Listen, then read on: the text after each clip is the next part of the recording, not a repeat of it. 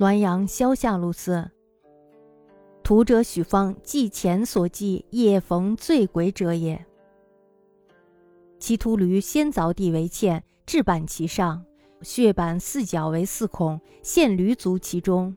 乃买肉者，随所买多少，以壶注沸汤卧驴身，使毛脱肉熟，乃剜而取之。云碧如是，始脆美。月一两日，肉尽乃死。当未死时，前其口不能作声，目光怒突，炯炯如两炬，惨不可视。而许恬然不介意。后患病，遍身溃烂，无完肤，形状一如所图之驴，婉转阴入，求死不得。哀嚎四十五日，乃绝。病中痛自悔，主其子治学即改业。方死之后，治学乃改而图时。于幼时尚见之，今不闻其子孙，亦忝绝久矣。屠夫许方，那么在前面的记载中呢，就是夜里碰见醉鬼的那一个。他杀驴呢，先是在地上挖一个坑，然后呢，在坑上放一块木板。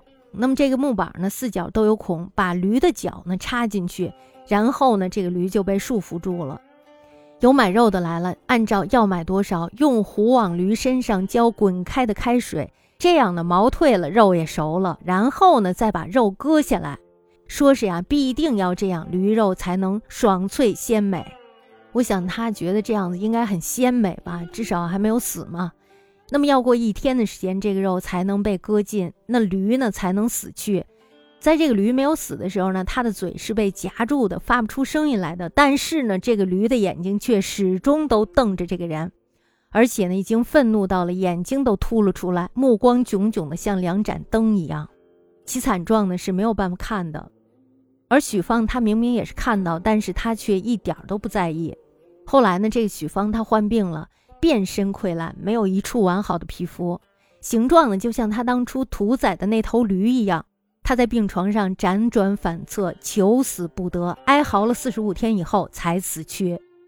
那么在他病中呢，他发自内心的悔恨自责，然后就嘱咐他的儿子说：“志学呀，你赶紧改行吧，不能再干这个了。”后来他嘱咐完了以后呢，这许芳就死了。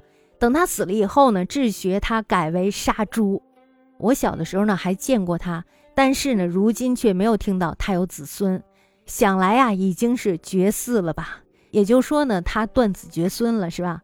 这个故事非常的残忍。呃，我记得在看酷刑里边，好像是有这种酷刑，但是呢，他这肉是不能吃的，可是他是要把这个肉卖给那个买肉的人。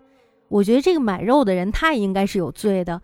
他为什么要买一头活驴的肉呢？他明明看到他给他浇热水，然后毛脱肉熟的，就这样他也来买，那你说他是不是也有罪啊？